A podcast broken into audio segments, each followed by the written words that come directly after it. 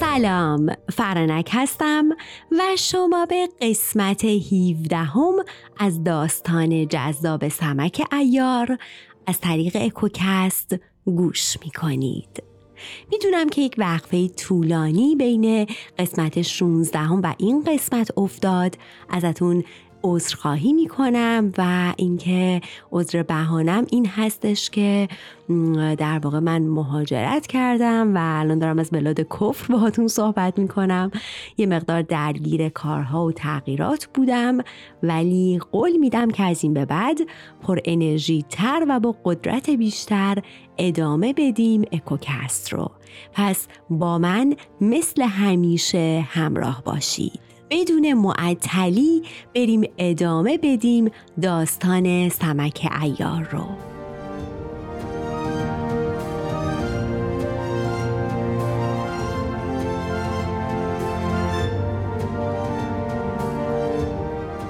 از آن طرف وقتی خورشید شاه از دره رو به لشگرگاه آورد، قرن جلوتر به راه افتاده بود.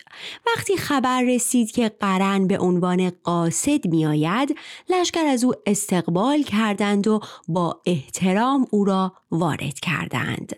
شیرویه که پیشرو سپاه بود، بارگاهش را آراست و پهلوانان دیگر را خبر کردند. وقتی قرن به بارگاه آمد، تعظیم کرد و نشست.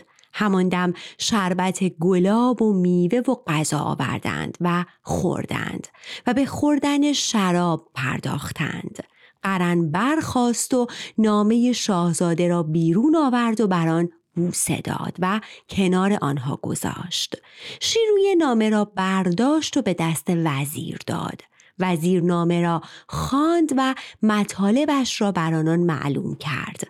پهلوانان به آن نگاه کردند و همگی گفتند ما همگی در خدمت خورشید شاهیم و او فرمانده ماست. اکنون خودش کجاست؟ قرن گفت فردا میرسد و ارقون و سام نیز با لشکری فراوان در خدمت او هستند. آنها به استقبال رفتند و هلهله‌ای در میان سپاهیان افتاد. از قضا جاسوس قزل ملک نیز در آنجا بود و همه را شنید. پس به راه افتاد و پیش قزل ملک آمد و ماجرا را برایش شرح داد. قزل ملک وقتی حرفهای او را شنید، غمگین شد و به فکر فرو رفت. قطران به بارگاهش آمد و تعظیم کرد و قزل ملک را خشمگین دید. شاهزاده گفت ای پهلوان، دیدی مهران وزیر چه کرد؟ ما را فریفت و به دست شمشیرها سپرد. قطران گفت ای شاهزاده، مهران دروغ نگفته، چرا که صبح زود زن و دخترش به اینجا رسیدند. آنگاه نامه وزیر را به دست قزل ملک داد. ماجرا بر قزل ملک روشن شد و فهمید که اکنون دختر در قلعه شاهک است. پس گفت حال باید تدبیر جنگ کرد. پس فرمود تا زن و دختر وزیر را در جایی خوب اسکان دهند. از آن طرف شیرویه و سنجر و سمور و سیاهگیل و کرمون با پنج هزار سوار به استقبال خورشید شاه آمدند. وقتی سایبان خورشید شاه را دیدند، همگی پیاده شدند و با احترام پیش آمدند. فرخ روز ایستاده بود که آنها آمدند و بر رکاب شاهزاده و دست فرخ روز بوسه دادند. بارگاه خورشید شاه را برافراشتند. خورشید شاه پیاده شد و بر تخت نشست. فرخ روز بالای سرش ایستاده بود و همگی در خدمت خورشید شاه ایستاده بودند و در او خیره شده بودند. فر پادشاهی از او میتابید. همگی زبان به دعا و عذر تقصیر گشودند.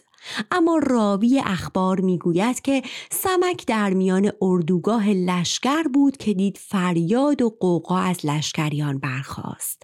همه میگفتند که خورشید شاه میآید. سمک متعجب شد. پس به آنجا آمد و بارگاه خورشید شاه و مردمی را که به خدمتش ایستاده بودند را دید. شاد شد. وارد بارگاه شد. تعظیم کرد. خورشید شاه وقتی سمک را دید نیمخیز شد و او را نزد خود نشاند. سمک عیار گفت: ای شاهزاده، چه شده که تو به این سپاه پیوستی؟ چگونه سعادت با تو یار شد؟ مهپری کجاست؟ شاهزاده زبان گشود و تمام ماجرا را شرح داد. سمک وقتی ماجرای مهپری و به قلعه شاهک فرستادن او را شنید، چنان آهی از نهاد برآورد که همگی گفتند: ای سمک، تو را چه می شود؟ سمک گفت: ای شاهزاده، از این بدتر چه می‌خواستی بشود که مهپری را با صد رنج و قصه از دست مهران وزیر و قزل ملک بیرون آوردیم و تو او را دوباره به دست پسر دایه جادوگر دادی. مغوقر پسر شروانه و عاشق دختر شاه است و از ترس شاه جرأت گفتنش را ندارد. حال شما بی هیچ رنجی دختر را به او سپردید، آن هم در قلعه‌ای که به استواری آن کسی در دنیا ندیده. خورشید شاه وقتی این حرف را شنید غمگین شد، رو به ارقون کرد و گفت: تو این کار را کردی. دختر می دانست و می گفت که مصلحت نیست، ما گوش نکردیم. ارقون گفت: ای شاهزاده، به خداوند یکتا سوگند که من تا این لحظه که سمک گفت از آن آگاه نبودم. سمک عیار گفت: ای شاهزاده، به این بنده اجازه بده تا چند روزی بیاسایم، چرا که از وقتی به خدمت تو در آمدم هیچ روی آسایش را به خود ندیدم. آسایش وقتی میسر است که آدمی احساس امنیت کند. اکنون شکر خدا که تو بر تخت نشسته ای و دیگر این که میخواهم قدری جنگ را تماشا کنم. آنگاه با اقبال تو اگر مهپری بر اوج فلک یا در زیر زمین باشد، سمک او را به دست می آورد که من جان شیرینم را به خاطر تو زنده می دارم. شاهزاده شاد شد و او را ستود و گفت: تو برادر منی، و دست در بازو بند کرد و ده دانه گوهر که از پدرش به یادگار داشت را به او بخشید. سمک زمین ادب بوسید و گفت: ای شاهزاده، من کمترین بندگان تو هستم و برای تو زنده ام. این را گفت و به نوشیدن شراب مشغول شدند تا شب شد و جهان در ظلمت فرو رفت.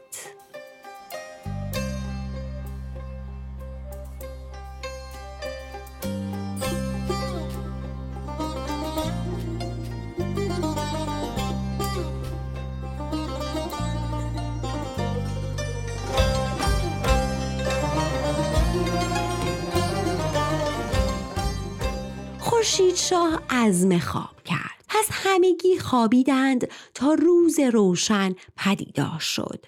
شاهزاده امر کرد تا آماده جنگ شوند. صدای تبل و بوق برخاست و سواران زره پوشیدند و رو به میدان رسم کردند. در آن سو نیز وقتی قزل ملک صدای تبل را شنید، امر کرد تا همه به میدان جنگ آمدند. از هر دو طرف سپاهیان صف کشیدند. اول پیادگان به میدان آمدند. دو هزار پیاده از طرف خورشید شاه به فرماندهی سمک عیار و سه هزار پیاده از طرف قزل ملک به میدان آمدند و در هم آویختند. از هر طرف در حدود دویست مرد کشته شد. بزرگان سپاه آمدند و گفتند که نوبت سواران است، شما بیاسایید. پیاده ها بازگشتند. از طرف خورشید شاه فرخ روز با اسب به میدان تاخت. بر اسبی سوار شده بود که از باد سبقت می گرفت و خود را با اسباب رزم آراسته بود. فرخ روز در حالی که با انواع سلاح‌ها خود را آراسته بود، در میدان میگشت و حریف میطلبید. از طرف قزل ملک سواری به میدان تاخت که نامش شاهان بود. شاهان بر اسبی سوار شده بود که زور فیل داشت و آن را با زین و برگستوان آراسته بود. برگستوان لباس جنگی و رزم اسب رو میگن. زره شاهان از چهارده تکه تشکیل شده بود. مقابل فرخ روز آمد و بانگ زد که نسب از چه کسی میبری؟ بگو تا ببینم اگر در خور من هستی نبرد کنم وگرنه بازگردم تا خورشید شاه خود بیاید. فرخ روز نعره برآورد و گفت ای فرومایه چگونه به خود جرأت می‌دهی که نام خورشید شاه را بر زبان آوری که او هزار پاسبان همچون شاه تو دارد. من نیز بنده او فرخ روزم، آنچه از مردی داری نشان بده. این را گفت و هر دو به هم در آویختند. ابتدا با نیزه آنقدر نبرد کردند تا نیزه های آنها شکست، پس دست شمشیر بردند و تیغ ها از نیام بیرون کشیدند. هر دو پهلوانانی تمام و کمال بودند. سرانجام فرخ روز او را با ضربه شمشیر به دو نیم کرد. فریاد شادی از سپاه خورشید شاه برخاست و لشکر قزل ملک در ماتم و زاری فرو رفتند. آنگاه سوار دیگری از لشکر قزل ملک به میدان آمد که فرخ روز او را هم به زمین انداخت. سواری دیگر آمد، فرخ روز او را هم بر زمین انداخت و بدین گونه تا اینکه فرخ روز چهل مرد را بر زمین انداخت. دیگر هیچ کس از لشکر قزل ملک به میدان نمی آمد. قزل ملک گفت هنوز روز اول جنگ است و شما این چنین می جنگید. صندوق لباس رزم مرا بیاورید که این کار برای من پیش آمده است. از اسب پیاده شد تا لباس رزم بپوشد. قطران پهلوان تعظیم کرد و گفت ای شاهزاده بگذار که این بنده برود، زیرا تا وقتی ما بندگان زنده ایم شاهزاده باید آسوده باشد. این را گفت و با اسب به میدان تاخت. خورشید شاه از قلب لشکر نگاه کرد. قطران را دید که استوار به میدان می آمد. پهلوانان گفتند ای شاه فرخ روز را از میدان بازگردان، چرا که قطران در روز جنگ با هزار مرد برابری می کند. خورشید شاه غمگین شد و گفت اگر او را بازگردانم در دل لشکریان ما ترس پدید می آید و آنها می گویند که ترسیده و اگر او را در میدان رها کنم می ترسم که آسیبی به او برسد. سمک کنار خورشید شاه ایستاده بود. تعظیم کرد و گفت ای شاهزاده این بنده نمیگذارد که آنها نبرد کنند. این را گفت و به تاخت نزد قطران آمد و گفت آیا مردی مانند تو که میگویند با بیست هزار مرد برابری میکند رواست که با کودکی نبرد کند، به خصوص که او چهل مرد را بر زمین افکنده؟ اگرچه این که گفتم زیانی ندارد اما برای تو پسندیده نیست. قطران گفت ای جوان نام تو چیست که اینقدر شیرین سخن میگویی؟ سمک گفت ای پهلوان نام من سمک عیار است. قطران گفت ای جوان مرد به خاطر دل تو جنگ نمی کنم. این را گفتند و هر دو به طرف لشکر خود بازگشتند و طبل آسایش زدند. هر دو سپاه به استراحت پرداختند. همه پهلوانان زبان به تحسین فرخ روز گشودند. وقتی فرود آمدند خورشید شاه امر کرد تا مجلس بزمی آراستند و مشغول آن شدند تا شب شد و طلایه فرستادند. همه از فرخ روز حرف می زدند. گروهی نیز می گفتند که پهلوانی همچون قطران وجود ندارد. سمک عیار بالای سر خورشید شاه ایستاده بود. پس گفت چقدر میگویید که قطران مرد بزرگی است؟ اگر شاه به من اجازه بدهد من همین امشب قطران را دست بسته به اینجا میآورم. شغال بانگ بر سمک زد و گفت چرا چیزی میگویی که نمیتوانی آن را انجام دهی؟ سمک عیار گفت ای استاد با همت تو و بخت بلند شاهزاده خداوند به من عقل داده است که چیزی را بگویم که می توانم. پهلوانان از حرفهای او شاد شدند و خورشید شاه او را تحسین کرد. مدتی به همین منوال گذشت. سمک گفت امشب فرمانده طلایه کیست؟ گفتند سیاهگیل است. گفت خوب است. پس ماند تا شب شد. سمک برخاست و خنجر و کمند و آنچه به کارش می آمد برداشت و به کنار اردوگاه آمد. دید که سیاهگیل پایش را از رکاب بیرون آورده است.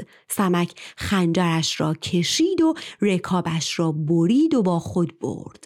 سیاهگیل از خواب بیدار شد. خواست پایش را در رکاب کند که رکاب را نیافت. تعجب کرد. غمگین شد. بعد از آن با طلایه میگشت.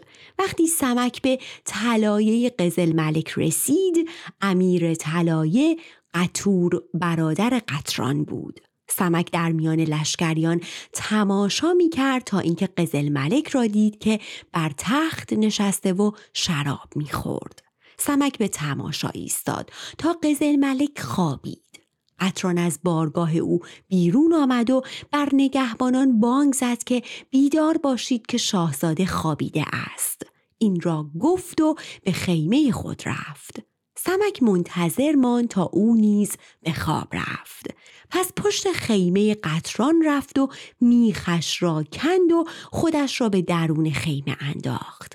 وقتی نگاه کرد او را دید که مانند فیلی زنده خوابیده است و اسب سفید همچون کوهی را بر در خیمه نگه داشته و افسارش را به دست رکابدار داده و رکابدار نیز خوابیده بود. سمک پای خود را بر حلق رکابدار گذاشت تا مرد. آنگاه لباسش را بیرون آورد و خودش پوشید و به جای او نشست. بعد اسب را آنقدر نوازش کرد تا رام شد و با او انس گرفت. وقتی دید قطران در خواب و وقت کار است، به بالین او آمد. چون نگاه کرد او را چون کوهی دید و با خود گفت ای سمک، تو از پس او بر نمی آیی. اگر بیدار شود و با یک دست بر تو بزند، بی گمان تو را خواهد کشت.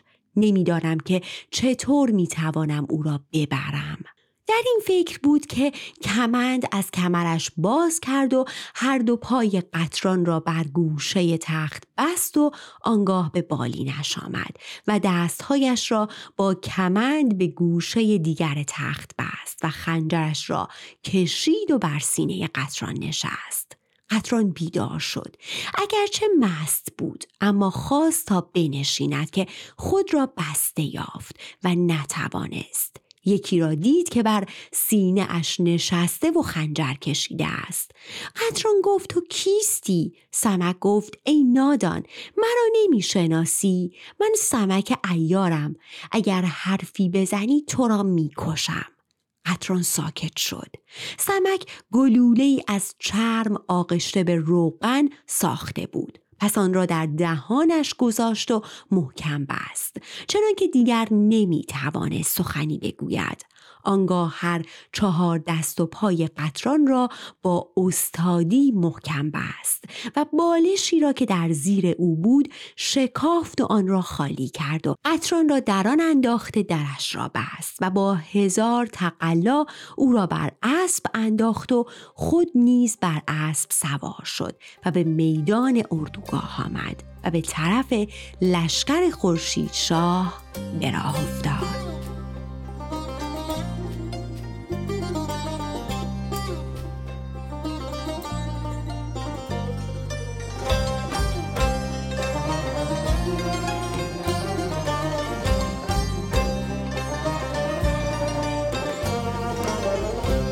گرفت از وفا آغوش کران، چرا چرا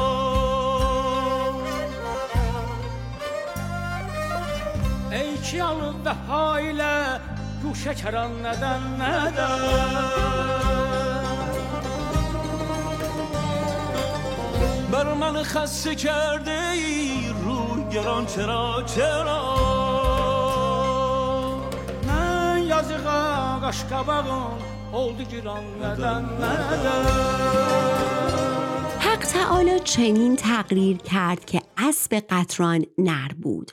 وقتی نزدیک طلایه رسید بوی مادیان به مشامش خورد، شیهه زد و شروع به سرکشی کرد. سمک کوشش میکرد که اسب را بر جای خود نگاه دارد و یا او را به سوی دیگر براند، اما نتوانست.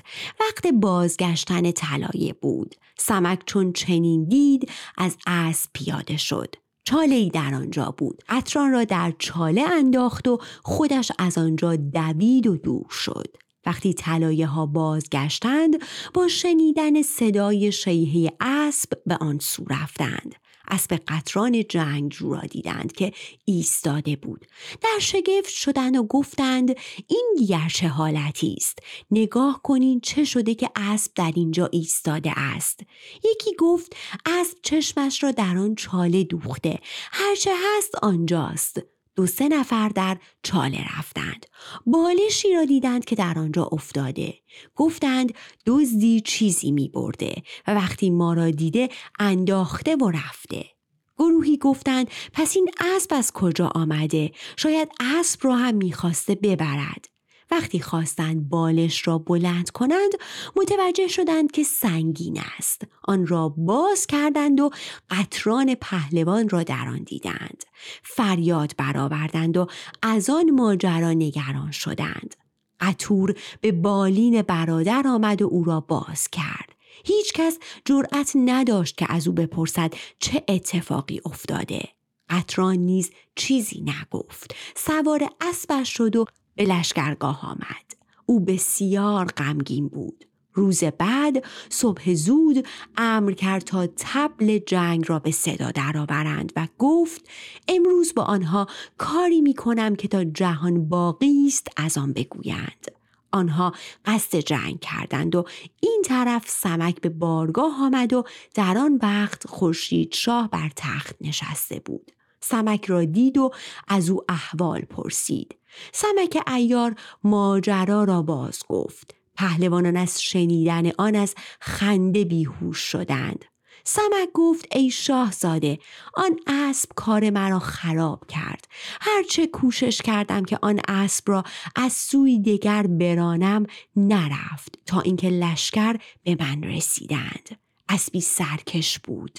هیچ چیز سخت‌تر از آن نبود که اسب شیهه میزد و میترسیدم که اسب را بکشم. پهلوانان که به خنده افتاده بودند گفتند ای سمک، باید ما را به یاری میخواندی تا گوش آن اسب را میگرفتیم و با خود میآوردیم. از این دست میگفتند و میخندیدند تا سرانجام پرچم شب نگونسار و علم روز برافراشته شد و عالمی که از غمگینی لباس سوگواری پوشیده بود دوباره جامه زربافت بر تن کرد و بر تخت عالم نشست. خورشید عالمتاب برای خدمت از گوشه آسمان رخ نشان داد و خرامان به خدمت عالم آمد. چون غلامان کمربسته بالای سر دنیا ایستاد و پرتوهای خود را نثار دنیا کرد. وقتی شاه روز بر تخت حکومتش نشست فرمان داد تا تمام مردم به خدمت او بروند. وقتی جهان روز بر جهان شب پیروز شد از لشکرگاه قزل ملک صدای طبل جنگ برخاست. چقدر قشنگ توصیف کرده. سپاه به جنب و جوش افتاد و سی هزار سوار جوشن آهنی پوشیدند و به سوی میدان آمدند. سمک جلوی خورشید شاه ایستاده بود. گفت ای شاه، قطران امر کرده تا به این زودی عزم جنگ کنند و این به خاطر کینه دیشب است که نتوانستم او را بیاورم و از آنچه که دیشب با او کردم افسوس می‌خورد. خورشید شاه و دیگران به خنده افتادند. خورشید شاه نیز امر کرد تا سپاهیان به سوی میدان بروند و خود نیز سوار اسب شد و سایبان گوهرنگارش را بالای سرش برافراشتند. خورشید شاه در قلب لشکر قرار گرفت. صدای طبل و دهل از هر دو سو برخاست و دنیا در شور و غوغا افتاد. بزرگان سپاه ایستاده بودند و صف سپاه را آرایش می دادند که قطران از لشکر قزل ملک به میدان تاخت. آن روز قطران بر اسب زردی سوار شده بود که هیبت دیو داشت. بسیار تنومند و قدرتمند بود. صحرانورد، بیابان پیما، حتی بر دریا نیز می‌گذشت و مانند کشتی بود. همچون کوه پاره‌ای بود. گویی از خاک و باد و آب و آتش او را سرشته بودند. اسب با برگستوان زرد رنگ و زین زرین و لگام طلا بود. قطران بالای همه اینها نشسته بود، در حالی که خود زرهی زرد پوشیده بود و کلاه خودی معمولی ولی با زر و گوهر آراسته بر سرش داشت و پارچه‌ای زرد به پای خود بسته و دو شمشیر یکی را حمایل کرده و یکی در زیر رکاب نهاده و کمربندی گوهر نگار بر کمر بسته، کمانی چاچی و مانند خوارزمیان در بازو افکنده و کمندی از چرم گوره خر به فتراک اسبش بسته. فتراک تسمه‌ای که از عقب زین اسب آویزون می‌کنند و گرزی گران در جلوی کوهه زینش فرو برده و نیزه‌ای زرد که همچون ستونی بود. سر نیزه‌اش را در دست گرفته بود و ته نیزه را بر زمین می کشید. در حالی که نعره می زد و ناسزا می گفت، اسب می تاخت. مدتی جولان داد و سپس مقابل قلب سپاه خورشید شاه آمد و بانگ زد و گفت: ای پهلوانان، چرا درمانده شده اید؟ کیست که پیمانه عمرش پر شده و یا بخت از او برگشته و گریخته است؟ بگویید به میدان بیاید تا قدری خود را بیازمایم. وقتی قطران این حرف را زد، سواری از لشکر خورشید شاه به میدان تاخت. نامش سنجام بود و بر اسبی ابلق و بادپا سوار شده و از فرق سر تا سم ستورش را در آهن پوشانده بود و هر چه که پوشیده بود همه سرخ بودند. نزد قطران آمد و بانگ برو زد و فریاد برآورد که ای پهلوان، چرا اینقدر نعره و فریاد میکشی؟ تنها به میدان آمده ای؟ پس هرچه از مردی داری بیاور. وقتی سنجام این را گفت، قطران به سوی او حمله کرد و نیزه‌اش را به طرف او راند تا بر سنجام بزند که سنجام نیزه او را با نیزه خود گرفت. مدتی با نیزه به نبرد پرداختند. اگرچه سنجام پهلوان بود، اما هماورد قطران نبود. مدتی با هم نبرد کردند تا اینکه قطران نیزه بر سینه سنجام زد که از پشت او بیرون آمد. بعد از انداختن سنجام دوباره نعره زد که ای مردان، شاد باشید اگر مرد هستید به میدان بیایید و هنرتان را نشان دهید. پس کجا رفت فرخ روز که یک روز در میدان آن همه مردانگی از خود نشان داد؟ آیا مردانی این چنین را به میدان میفرستید؟ از قضای خداوند فرخ روز از درد شکم بیمار بود. خورشید شاه به فرخ روز نگاه کرد و گفت: ای برادر، قطران تو را فرا می‌خواند. فرخ روز گفت: ای صاحب من، این بنده از درد شکم بیمار است و نمی‌توانم حرکت کنم، وگرنه نمی‌گذاشتم که او چنین سخن بگوید. مرا معذور بدار. مردان یکی پس از دیگری از لشکر خورشید شاه به میدان رفتند و قطران آنها را بر زمین می‌افکند تا جایی که پنجاه مرد را بر زمین انداخت. قطران هر مردی را که بر زمین می‌افکند نعره می‌کشید و می‌گفت: ای فرخ روز، کجایی؟ به میدان بیا و جنگ را بیاموز. فرخ روز اگرچه بیمار بود، اما از طعنه قطران خوشش نیامد. زره پوشید و رو به میدان آورد که پیش قطران برود. خورشید شاه گفت: فرخ روز بیمار است و نمیتواند بجنگد. سمک گفت: ای شاه، آسوده باش که این بنده نمیگذارد که فرخ روز به میدان برود. این را گفت و شروع به دویدن کرد تا نزد آنها رسید و گفت: ای پهلوان قطران، وقتی دیروز نگذاشتم که تو با او نبرد کنی، امروز هم نمیگذارم که او با تو نبرد کند، چرا که تو خسته هستی و پیش از او مردانی به زمین افکنده ای. قطران به سمک نگاه کرد و با خود گفت: ای فرومایه، تو بودی که میخواستی مرا با آن خاری ببری. گویی او نبوده که چنین کاری کرده. نمیدانم این محبت او برای چیست. اگر این مرد نبود، پس من او را چگونه شناختم؟ رو به سمک کرد و گفت: ای جوان، چرا بر من اینقدر محبت داری که نمیگذاری ما نبرد کنیم؟ سمک عیار گفت: ای جوان، مرد در مدت پنجاه سال به مردی میرسد، پس شرط نیست که در یک لحظه آن را به باد دهد. یکی از شماها آسوده و دیگری خسته و کوفته است و ناگزیر دومی زود هلاک می شود. وقتی هر دو مدتی بیاسایند، آنگاه مدت بیشتری هنرنمایی می کنند و شاید هم با یکدیگر صلح کنند تا بزرگان لشکر آنها را از هم جدا کنند و دیگر اینکه دیر وقت است. بهتر از بازگردید تا فردا ترتیب جنگ را بدهیم. سمک بدین ترتیب هر دو را بازگردانید. طبل استراحت زدند. هر دو سپاه بازگشتند. وقتی آنها فرود آمدند، خورشید شاه بر تخت نشست و امر کرد تا مجلس بزم بیارایند و به نوشیدن شراب پرداختند. خورشید شاه هم که فقط بلد بود مهمونی را بندازه و شراب بخوره.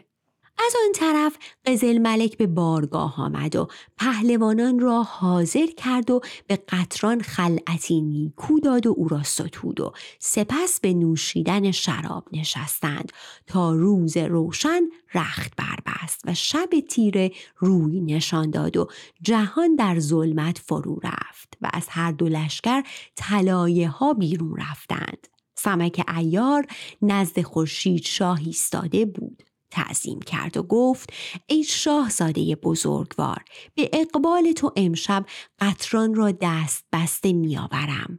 این را گفت و به راه افتاد و همچنان رفت تا از طلایه گذشت. از بیراهه می‌رفت که ناگهان کسی را دید که به سوی لشکریان آنها می‌آمد. وقتی سمک را دید، گودی بود و آن شخص خود را در آن چاله انداخت و به کمین نشست.